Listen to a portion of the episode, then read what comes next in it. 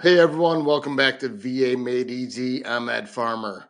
I recently did a video about how to combat negative evidence. And one of the pieces of advice I gave is that if you already have multiple positive exams in the record, and the VA keeps scheduling you for some exams, then you have the option of refusing to attend an exam.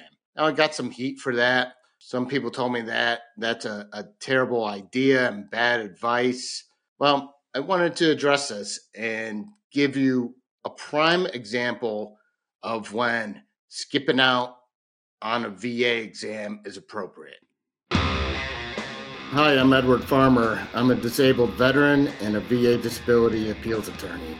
I'm creating this podcast, VA Claims Made Easy to help veterans navigate their own way through the VA disability system. Generally, guys, yes, I totally agree. If you're scheduled for your initial VA exam, do not skip out on that. Maybe even a follow up exam, do not skip out on.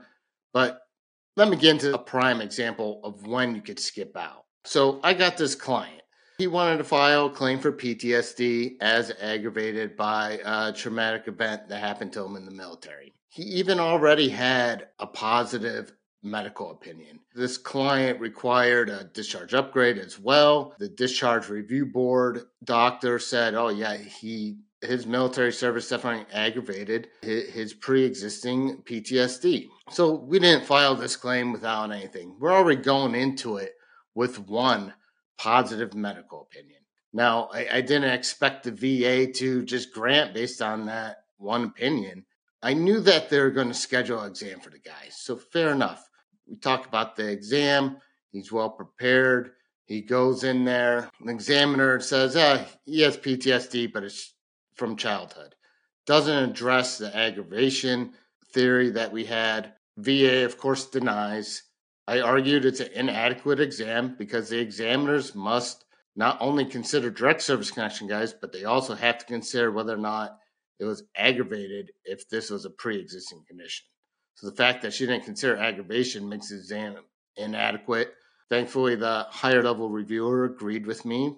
But next thing you know, hey, another exam. This time it's just a record review, which means we don't get to talk to the doctor. He's just looking at the file or a few pages of the file or whatever the hell they look at. Of course, this guy says he doesn't have PTSD at all. He has a personality disorder. Personality disorder isn't even compensable by the VA, so they deny based on he has personality disorder. Great. Let's let's try to nip this in bud and uh, let's go get our own VA exam. So pay a lot of good money for a very good exam. Says, yes, he has PTSD. Yes, it was aggravated by the military. Here's why. Here's our medical evidence to support it. Great. We file a supplemental claim, VA Form 0995. Include the exam. Now, again, even though we have a positive opinion, actually two positive opinions, I knew the VA was going to schedule this guy for yet another exam. This is the tiebreaker. They have a couple positive opinions, they have a negative opinion. They want their examiners to say, nah, it's not related to service. So, third exam. All right. I mean, this is a point where it's starting to get a little bit ridiculous. And, and this is the junction, guys, where you have to make a choice as whether you're going to comply with this third exam when you already have positive opinions in the record, or you're going to tell the VA to go screw themselves, make a decision based on the record. This is the time to skip the exam. Let me tell you the positives and negatives as I present them to the client as well. So, here are the negatives if you do skip the exam. The VA is going to take that as uh, you not cooperating with the claims procedure and the regional office is probably going to deny it because they don't know what they're doing. So that's a negative, obviously, is that uh, you, you're going to get denied more than likely. But here's the positive, and here's the big positive. You don't go in the exam and come out with another negative opinion. You don't give them an opportunity to develop more negative evidence against you. Obviously, is you could go in there and could get a positive exam. It's something you have to weigh, guys. I mean, if you get denied at the regional office, you might as well go to the board and you're about to wait four years. But you could take a gamble and see if you get that positive opinion. You're also gambling getting another negative opinion in the file. So listen, this is your claim. You need to make an informed decision of what you think you should do. And if you need advice or opinion, go see an experienced VA representative. Not a unaccredited representative, guys. Stop using unaccredited representatives. I'm going to do a video about that, but make sure they're accredited if you're going to actually pay somebody. Anyways, so the client in this case actually he said, "You know what? I want to go to the exam. I think there's a chance that I might get a positive opinion. I explained to him the, the pros and cons, but we decided together he was going to go.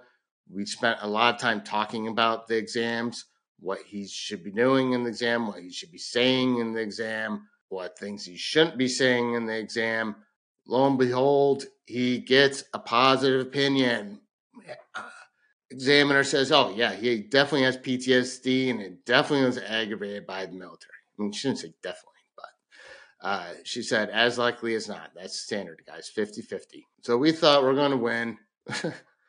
Guess what? Well, the VA doesn't like that. They don't like that we have now, okay, we have the opinion from Discharge Review Board, we have our own opinion, and now we have a VA examiner saying, yeah, this condition is aggravated service. They want to send him for another exam. So he does yet a fourth exam. This time it's a record review. You can't say no to a record review. All they do is just look at everything and make a decision. All they do is look at everything and render a medical opinion. But that's the risk you take when you agree to that third exam. So, again, record review, the examiner says, yeah, this guy has PTSD and it was aggravated by the military. Well, here we go. All right. Now we got two VA docs. We got our own opinion. We got the discharge review board doctor. We have four positive opinions in the file to their two. they want a fifth exam. So, another exam we're waiting for. They're just trying to develop negative evidence, guys. If, if you guys think the VA is out to help you, I'll give you a hundred of these stories we could talk about. They're not. They're not your friends. Keep fighting them, guys. Get help if you need it. These videos are here to help you as much as possible. But when the VA just won't fucking give, sometimes you got to get a little help. Always happy to answer specific questions, guys. Set up a consultation with me. Thanks so much for listening. I appreciate everyone's likes. I appreciate everyone's subscribing. Appreciate your comments. You guys have the strength and the power to win your VA claim. Hey guys, thanks for listening. I hope this was helpful in navigating the VA disability system. Please continue to follow me and listen for further help. If you guys have a particular issue or story you would like to share that may help others who have a similar problem, feel free to reach out to me and we can talk about sharing your issue or problem on the next show. And if you need some additional help, visit my website, vamadeeasy.com.